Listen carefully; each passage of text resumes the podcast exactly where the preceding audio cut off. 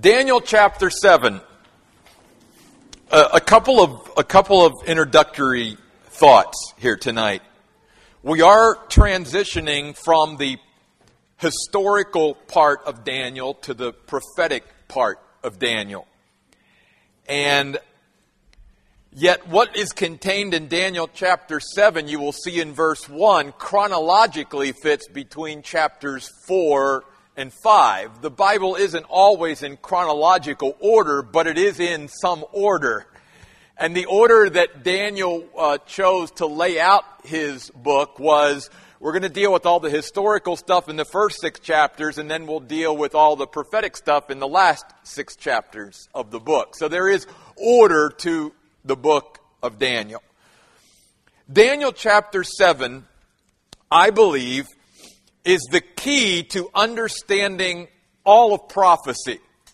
it is the skeleton in the Bible on which all the flesh of all other prophetic teaching from Scripture fits on. Whether it's from Ezekiel or Joel or Zechariah or the book of Revelation or wherever, Daniel 7 is the skeleton upon which all other prophetic teaching fits on. So if, if someone can get an understanding of Daniel chapter 7 and get a basic understanding of what Daniel's talking about here, then really all the other teaching on prophecy will fit somewhere into Daniel chapter 7. Now, because we're getting into such extensive, expansive teaching starting tonight, we're going to slow down and instead of taking one chapter a week, uh, we're only going to look at, I think, the first uh, forget, 19 verses or something of, uh, no, 14 verses of Daniel 7 tonight, and then we'll deal with the second half of Daniel 7 next week. I also believe that if someone can get a hold of Daniel chapter 7, that Daniel chapter 7, its teaching will hold you when everything else in the world seems to be falling apart. Because there is a lot of hope and encouragement in Daniel chapter 7, ultimately for those who have trusted in Christ and who are trusting in the Lord rather than any earthly kingdom or government or anything of earth. So, with that, we begin Daniel chapter 7 this way. Daniel writes, In the first year of King Belshazzar of Babylon, Daniel had a dream filled with visions while he was lying on his bed. Then he wrote down the dream in summary fashion. First of all, let's remember Daniel's name means God decides. And, and in, in a sense, it is a reminder to us that God is in control, God is sovereign, God decides. And Daniel then, it's, it's, it's very, uh, it's a very convenient thing, if you will, that God chose Daniel because his name really is an overarching theme of what's happening throughout history. And the fact that we've already seen, even from the practical historical section, that God decides when kingdoms rise up and kingdoms fall, and when kings come to power and when kings don't. And, and so God decides this. And uh, his name is reminding us of that. Um, the other thing I want to mention is notice Daniel at the very end of verse 1 is only writing the essential content here, my translation, in summary fashion. He's not writing every detail. He may not have even remembered every detail about his dream or the visions, if you will, within the dream, which, by the way, the word dream really means a continuity of content, but the word vision means in successive stages. So, though the dream was obviously very long, it was given to him piecemeal in visions. He didn't get it all at the same time. And, and God does that even with us as we read and study the Word of God. God doesn't expect us, obviously, to soak up all of this at one time. It's given to us in bite sized portions, it's, it's given us in, in portions that we can we can accept, we can receive, we can digest, if you will. We can grasp, we can comprehend. And that's part of, I think, the impression that, uh, of why I wanted to sort of slow down a little bit, because I don't want us to, even as I was reading and studying all this, it was like, whoa, there, there's so much to take in, if you will. Uh, in a sense, it's like going to the Grand Canyon and going, okay, there's just too much to take in. You know, I can't take it all in, so I'm going to start focusing here.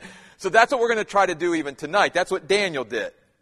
God gave him visions, if you will, within the dream so that it would be a little bit more manageable rather than overwhelming him. And that's part of the reason I think why even some Christians uh, stay away from books like Daniel and Revelation when it comes to prophecy because it just seems as they get into it and they start to read it, it just seems so overwhelming. Well, my goal has always been, as a pastor who concentrates on teaching the Word of God, that I want to make this not overwhelming to you. And, and I think I can do that for this reason. If Jeff Royce can get some kind of understanding about this, then you can too. Okay? Uh, because I, I have to make it very simple, if you will, for me to be able to understand. And uh, because of that, I'm thinking that uh, you guys are sharper than me. So if I can get it, I, I think you're going to be able to get, get it as well.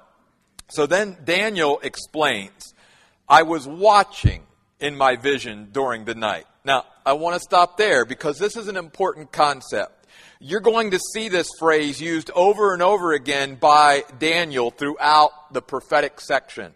I was watching. It may say in your translation, I kept looking or I was gazing intently.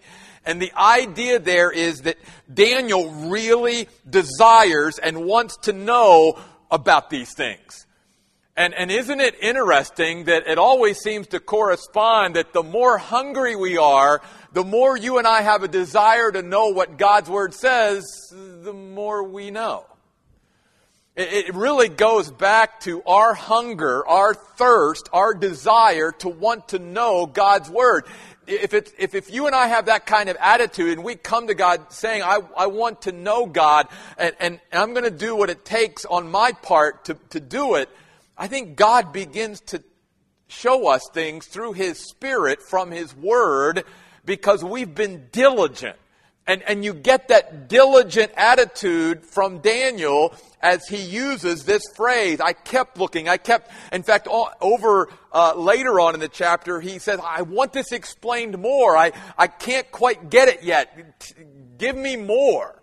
And, and that's a great attitude. It reminds me of what Peter says to us as Christians, as newborn babes, desire the pure milk of the word that you and I might grow by it. God wants to see that desire, and anyone who desires to know God's Word, to know God's plan for the ages and whatever, I believe the Spirit of God will meet us where we are, and in time we will get more and more pieces of the puzzle, if you will, and a greater understanding. Now, I want to make this point, though, as well. Let's remember that the study of prophecy is not to be just an intellectual exercise. A lot of times over the years, I've run into at least many Christians who seem to go from one prophecy conference to another, and one book on prophecy to another, and one teaching on prophecy to another. And I realize, you know, here at the Oasis, we're going to be starting a short series on Sunday morning in May and Revelation, and then switching over to Tuesday. So we're doing a lot, if you will, on prophecy even here. And yet, we, we cannot make the study of prophecy just about understanding it from a head point of view. It's got to affect us on the way we live our lives. It's got to give us hope. One of the reasons why God gives us things that are going to happen in the future before they happen is to give us when we're stuck in the muck and mire of the world in which we live and we're seeing what's happening in, in, in the Middle East and all these other places, that prophecy is there to, to reassure us, if you will, and give us hope that it's not always going to be like this and that God's plan is moving forward and that there's a plan for this world and for the nations. And, and, and instead of looking at it as the world is falling apart, actually the world is coming together if you will. And, and so that's an important point. The other part of prophecy is the Bible teaches us that, that this hope, in a sense, that we have about the future should be a purifying hope. In other words, that as we study what is going to truly happen uh, one day, it should cause us to, in a sense, uh, purify our lives, to, to live in a, a holy way, as God says, be holy for I am holy, and affect the way we live.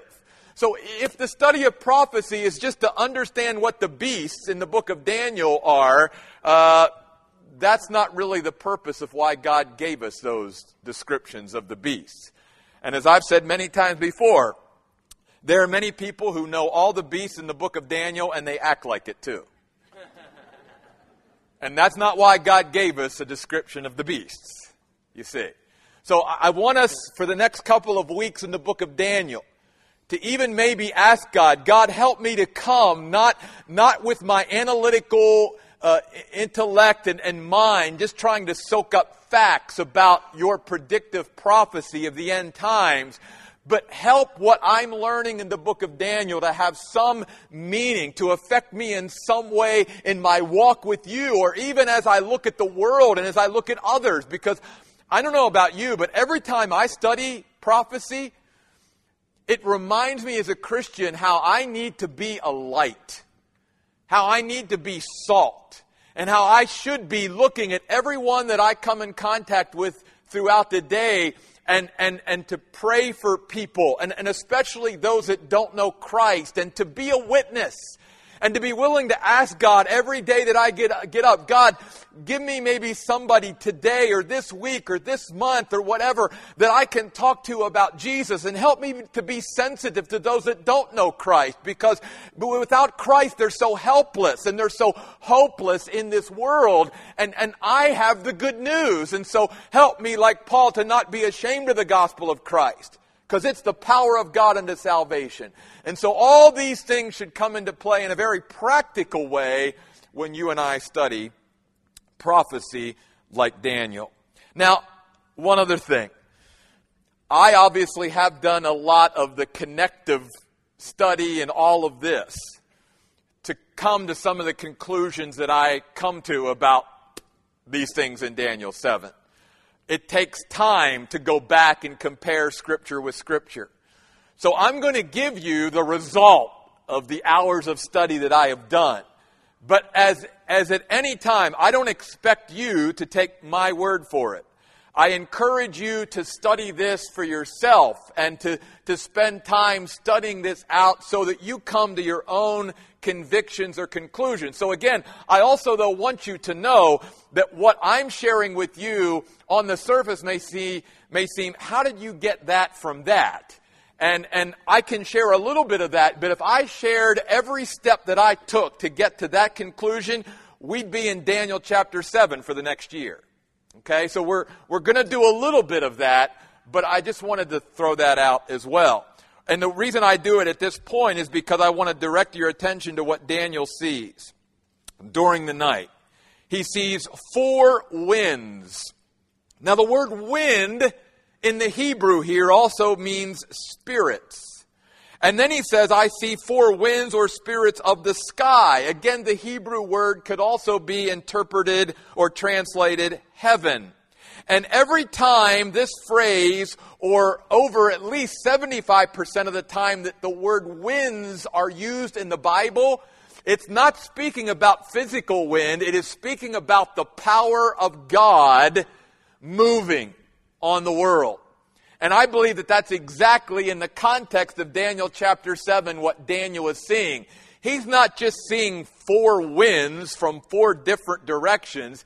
He's seeing, in a sense, four spirits sent out from God to, as we're going to see here in a moment, stir up the great sea. So what we are seeing is really, again, the hand of God at work on earth.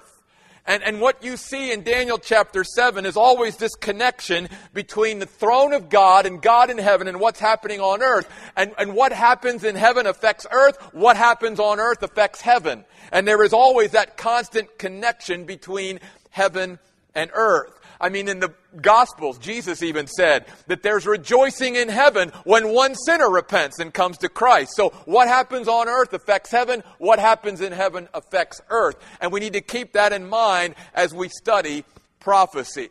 And here again, God's sovereignty is being shown us by Daniel as these four winds of the sky are now stirring up the great sea. The Great Sea. Let's talk about that for a moment. In the Bible, this speaks, if you study this and compare Scripture with Scripture, that most of the time the sea does not refer to just the ocean. That in this context, it is referring to the restless humanity that exists on the earth. And that the sea is a great picture of that. The waves churning and restless and never at rest, if you will. And so, what God is doing here is He's stirring up humanity through His Spirit, if you will, through His power. Again, all as part of His plan. Well, folks, we can see that right now. I mean, we can see it all the time if we're looking for it. But right now, it's like we went from last year at this time where North Africa and the Middle East was sort of status quo and things were now all of a sudden all these different nations over there are starting to go through upheaval and turmoil and governments are being toppled and leaders are changing and all of a sudden things are stirred up, right? And, and we have to realize instead of freaking out and, and all of that when these things happen, we've got to remember, wait a minute. God is on the throne. He's the one who decides. He's bringing all of this to pass. And, and, and instead of looking at our news and reading our newspaper and, and, and, and wondering what in the world is happening on earth and all this, that all of the restlessness of humanity is just illustrating what God, in a sense, has said throughout His Word that without me in your life, without a personal relationship with Christ filling that void, you're going to be restless. You're never going to be at peace. You're, you're never going to be at rest. You're never going to experience the peace of God, which is one of the gifts He gives us through that relationship with Christ. And so the restlessness of humanity is being stirred up. It was already there, and God is just now stirring up that restlessness. Then, Daniel says, I saw four large beasts come up from the sea. Now, these four beasts we're going to talk about in detail in just a moment. But Daniel goes on to say they were different from one another. Now, very interestingly, the word different there in the Hebrew also means disguised. And the reason why I tend to lean towards that description of these beasts is for this reason. If you compare the beasts that Daniel is going to talk to us about in Daniel chapter 7, you can compare those with the uh, dream that Nebuchadnezzar had of the world empires in Daniel chapter 2. And let's go back just for a moment and review the dream that Nebuchadnezzar had about the great statue that he was given from God. Uh, these were going to be world empires throughout history. And, and let's also remember that beginning in Daniel chapter 2 through Daniel chapter 7, this section of the book of Daniel is written in what? Aramaic. And the reason it's not written in Hebrew is because these prophecies, if you will, this section of the book of Daniel, primarily are dealing with worldwide stuff. When we go back and get back into Daniel chapter 8, God turns his attention back to Israel and, and the part that Israel will play in the last days, and that's why it switches back to Hebrew. So in Daniel chapter 2, Nebuchadnezzar sees this statue and he can't figure out the interpretation. So Daniel is called and Daniel says, okay, here's what God gave me because I couldn't figure it out without God. God gave me this. The head Nebuchadnezzar is you. It's a head of gold. It represents Babylon. Here we are. You are now the world power. But Nebuchadnezzar, you're not, nor is this kingdom ever going to exist forever. After you is going to come another world power. The Medes and the Persians. They are represented by the statue, the two arms, the Medes and the Persians, and they are silver.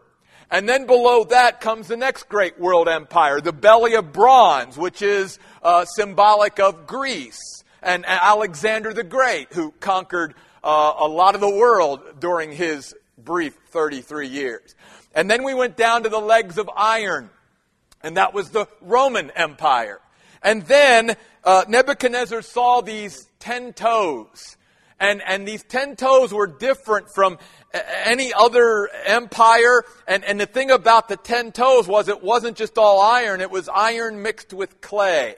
And so you had Babylon, the head of gold. You had, uh, you had uh, uh, Media Persia, the arms and, torso of silver. You had Greece, the belly of bronze. You had the Roman Empire, the, the legs of iron. And then you had this other empire, the, the ten toes, the iron mixed with clay.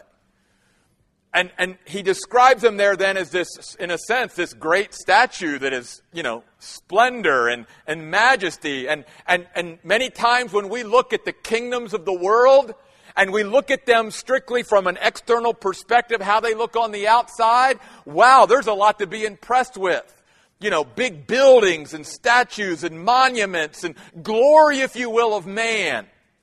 The reason I'm going through all this is because in Daniel chapter 7, when Daniel begins to see the dream of, in a sense, these same kingdoms, he, instead of describing them in splendor and majesty like a statue, begins to talk about them as beasts, as animals.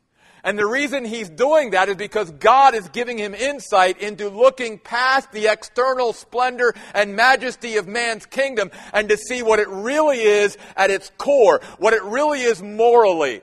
It is nothing more than animalistic, if you will. it, it is, it is filled with power hungry people who all they want is more power and they want to devour more and they want to control more and that's what's at the real heart of all these kingdoms throughout history. Now, I don't, I don't want to get too out of whack. But the, the reason I share this is, is it, for me, growing up so close and being there so many times, it is something that literally I feel. When I go to Washington, D.C., Beautiful city. Like I said, I, I grew up close to Washington. Been there many, many times. The monuments, all of that, beautiful. But there's also something very, very significant that when you visit that city and, and when you walk through that city, I believe, especially as a Christian, you, you feel almost the, the power, if you will. And it's not a good feeling. It's almost a feeling of, of the hunger for power and, and dominance and all of that. And it's, it's, it's really something that you can almost sense there.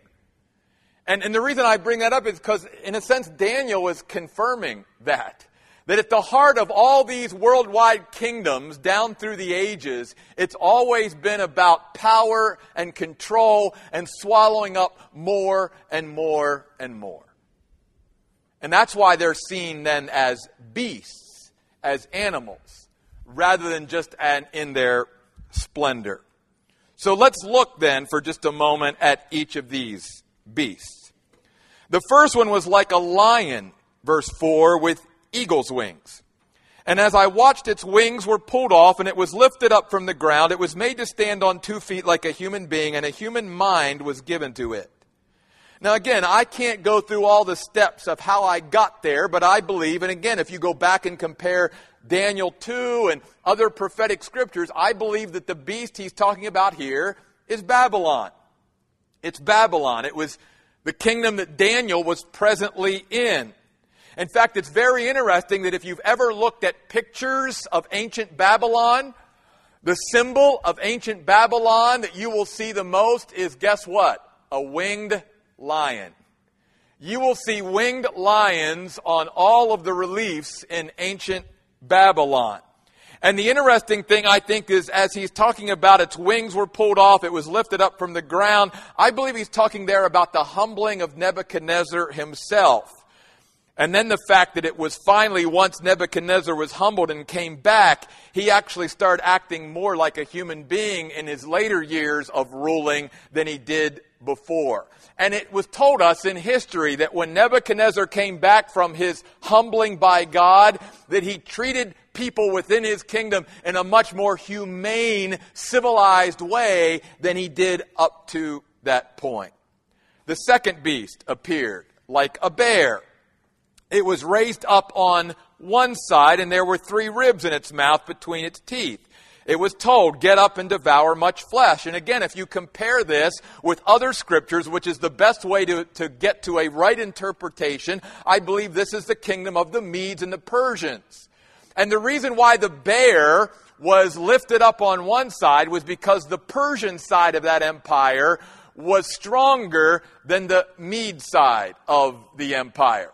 So the Persians always sort of pulled it to one side.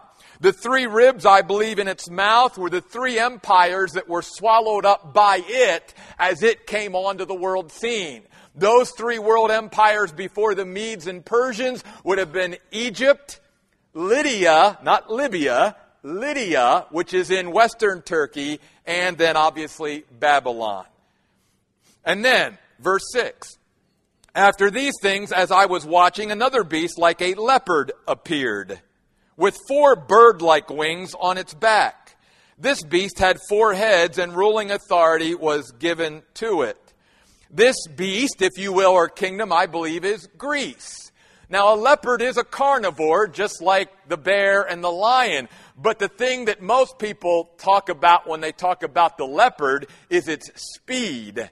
And we know in studying the history and the exploits of Alexander the Great that nobody conquered more of the world in less time than Alexander the Great. In fact, in this passage, the Bible says this, this leopard had four wings. Well, Nebuchadnezzar's Babylon, uh, Babylonian kingdom only had two wings, eagle's wings, on, on the lion, but the leopard had four wings because it, it speaks to us about how swift Alexander conquered the world. And yet, in 30, at, at 33, he died very, very suddenly.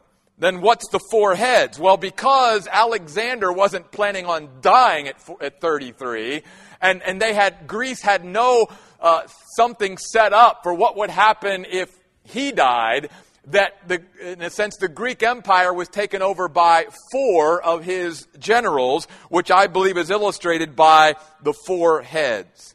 Now here's a key phrase though. Again, look at the end of verse 6. Ruling authority or dominion was given to it. See, even in our history books, and even with Alexander himself, he believed that, that he was able to conquer all of this world because of his intellect and his intelligence and, and his military strategy and all of this, when the Bible clearly tells us the reason he was able to do that is because God allowed him to do that because that was in God's plan. God gave it to him. All these world kingdoms think that they come on the world scene, that they get to where they are by themselves, never giving any thought that there is a God who decides behind it all. And that's what Daniel's pointing out. God is on his throne at all times, he never leaves. And what happens in heaven affects earth, what happens on earth affects heaven. And Alexander was able to do what he did because he was allowed to by God. We need to remember that even as we look at what's happening around the world today as well. God isn't up there wringing his hands, wondering, oh my goodness, what am I going to do in Libya? God already knows what's going to happen. Now, our president and other rulers in the country and NATO and they, they can be scratching their heads wondering how in the world they're going to handle this mess. But God's not worried about how this is all going to turn out. He's already got it all figured out. So then we go to verse 7. After these things, as I was watching in the night visions, a fourth beast appeared. And notice, unlike the three subsequent kingdoms, that Daniel can't find any animal in the animal kingdom to describe this fourth kingdom. It, it's unlike any other. And he says it is dreadful and terrible. It literally, in the Aramaic, it causes fear and terror, and it's very strong.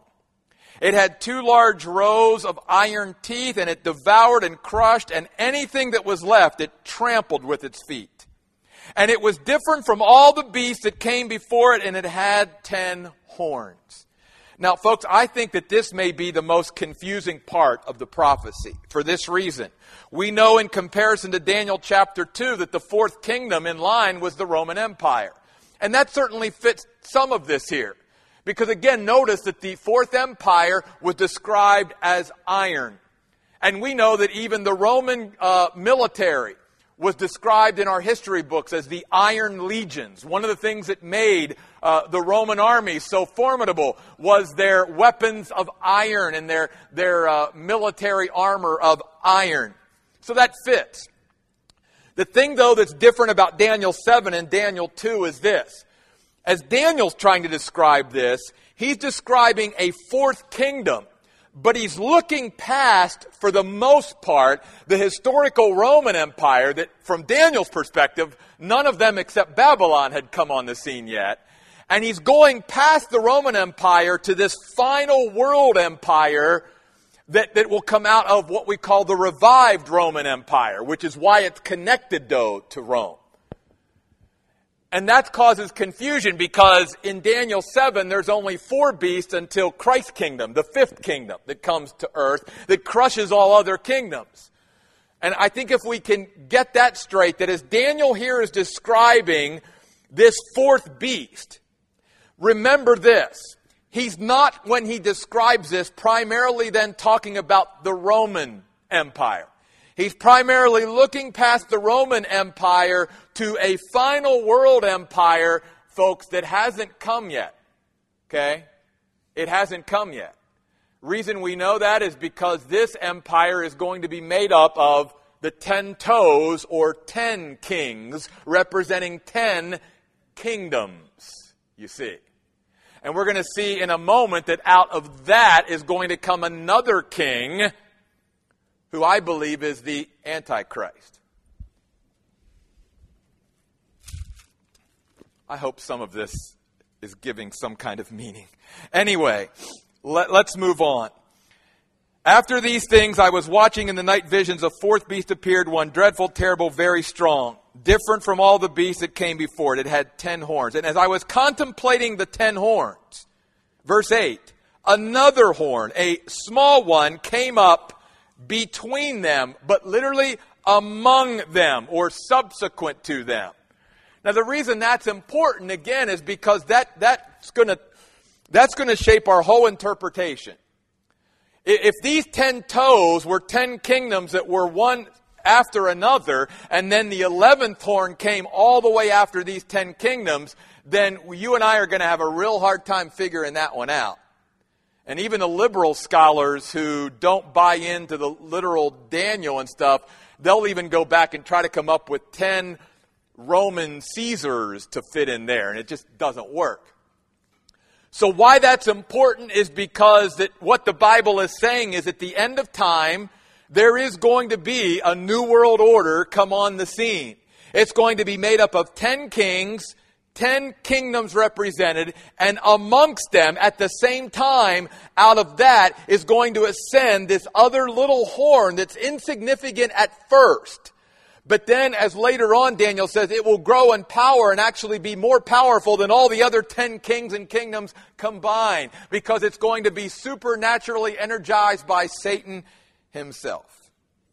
And that's what, that's what really catches Daniel's attention because it came up among them. And then notice, three of the former horns of the ten were torn out by the roots to make room for it, or as a result of it. And this horn had eyes resembling human eyes and a mouth speaking arrogant things. Now, these characteristics at the end of Daniel chapter 7, verse 8, speak of an individual, an individual personage, not an entire kingdom. But notice verse 9. While I was watching, thrones were set up. And the scene now shifts from earth to heaven. And the Ancient of Days took his seat. We sang about the Ancient of Days tonight. The only time this phrase is used to describe God in the Bible is here in the book of Daniel.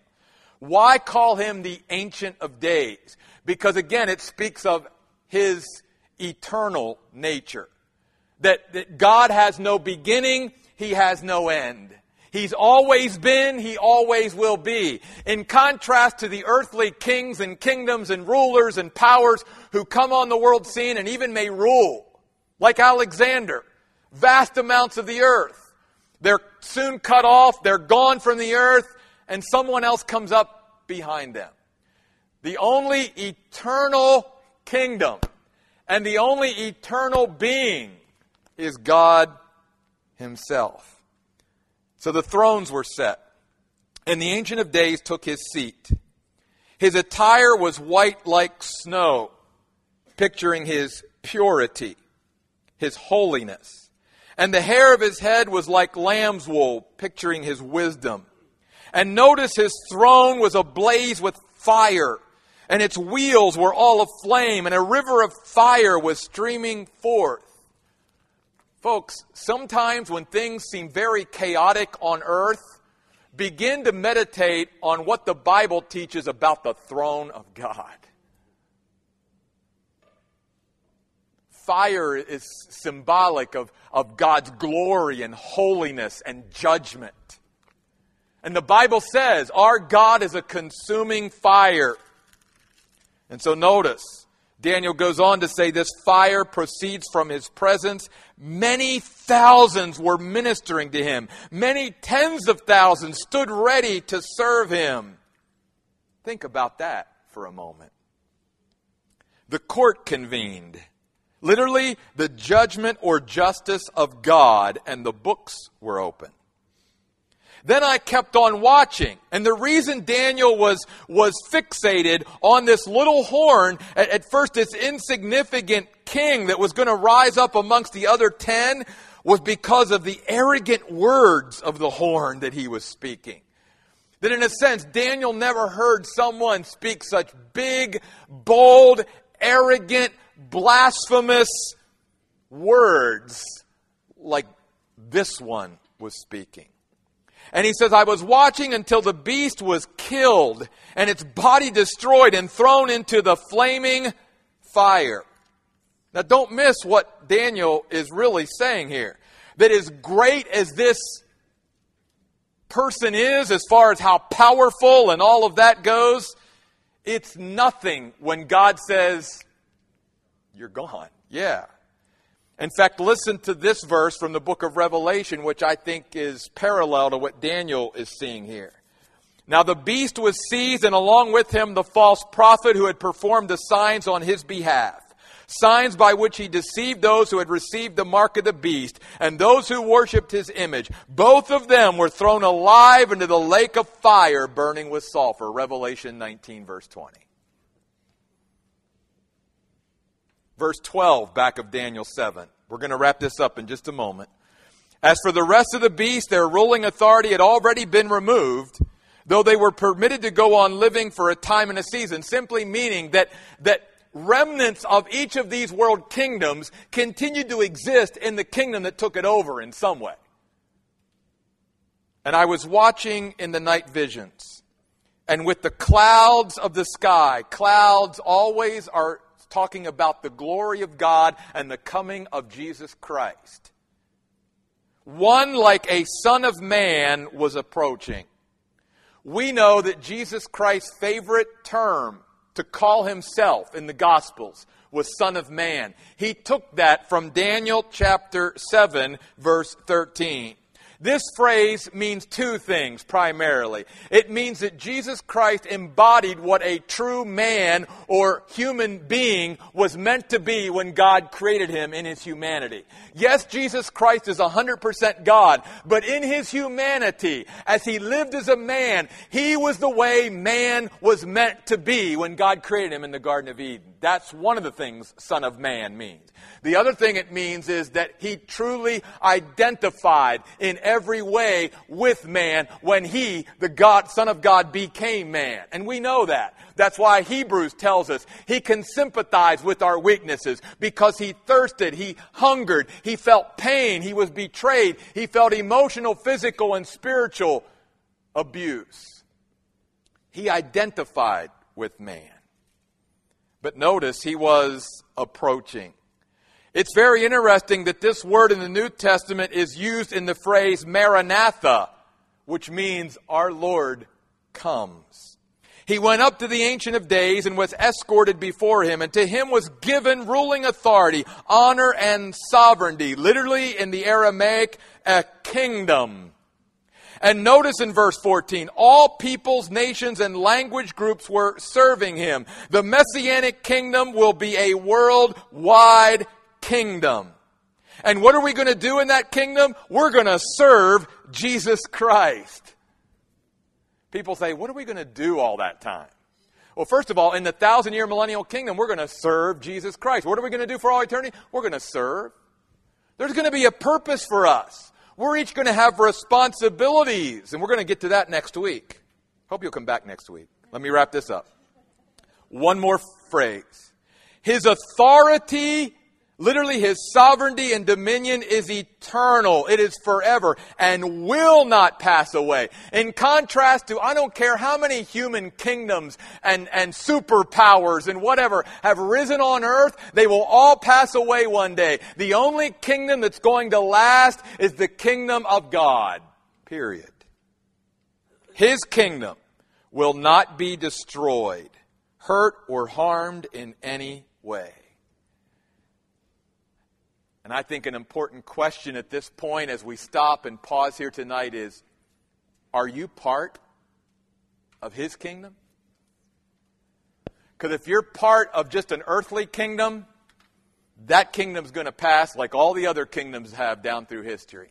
The only kingdom that's going to last is the kingdom of Jesus Christ. And we are told in the Bible in Revelation 5:10 that we will reign with Christ on earth. It's not just a heavenly kingdom, it's literally going to be an earthly kingdom, which is why Jesus said when he taught us how to pray, pray this way. Our Father which art in heaven, hallowed be thy name. Thy kingdom come, thy will be done where? On earth as it is in heaven. He was talking there about praying for the earthly kingdom of Jesus Christ to come. One other passage, and then we'll close in prayer. Turn to the book of Colossians in closing tonight. The book of Colossians in the New Testament, chapter 1, verse 13.